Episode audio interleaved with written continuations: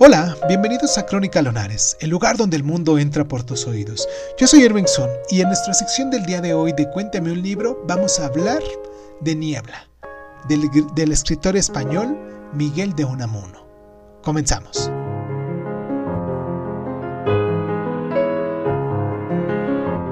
Unamuno fue, como bien sabemos, catedrático de griego en la Universidad de Salamanca pero su vocación fue la de la literatura. Escribió ensayos, poesía, teatro, novelas y habitualmente también escribió en la prensa de su época. Buscó verdades totales, vitales y religiosas en un mundo de incertidumbre y dudas que convirtió en su moral de salvación. La fe más auténtica, sentenció, está en su duda y en la lucha por crecer.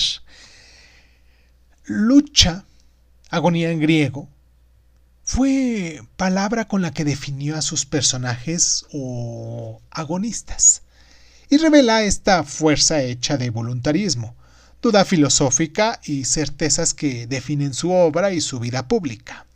En Niebla, subtitulada así Nibola, Augusto Pérez, hombre carente de personalidad, intenta superar su niebla, entre comillas, esta niebla inicial buscando la incertidumbre, la realidad existencial que encarna en el otro, en el amor creador, y se enamora de vista de la pragmática Eugenia, cuya personalidad imagina forjando una creación al margen de la que ve en los otros y de la que ella es.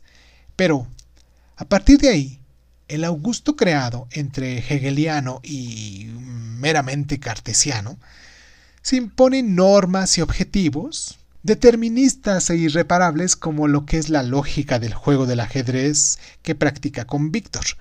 Pero, ¿crea en libertad? El determinismo de Leibniz inquieta a Pérez. Su encuentro con Eugenia o la mecánica de ajedrez en este caso eran inevitables. La duda sobre el libre albedrío estalla en la conocida entrevista de Augusto con el propio Unamuno, al que pide no morir en esta novela. El autor sentencia que esto está decidido y Augusto le replica que también a él, Unamuno, Dios dejará de soñar.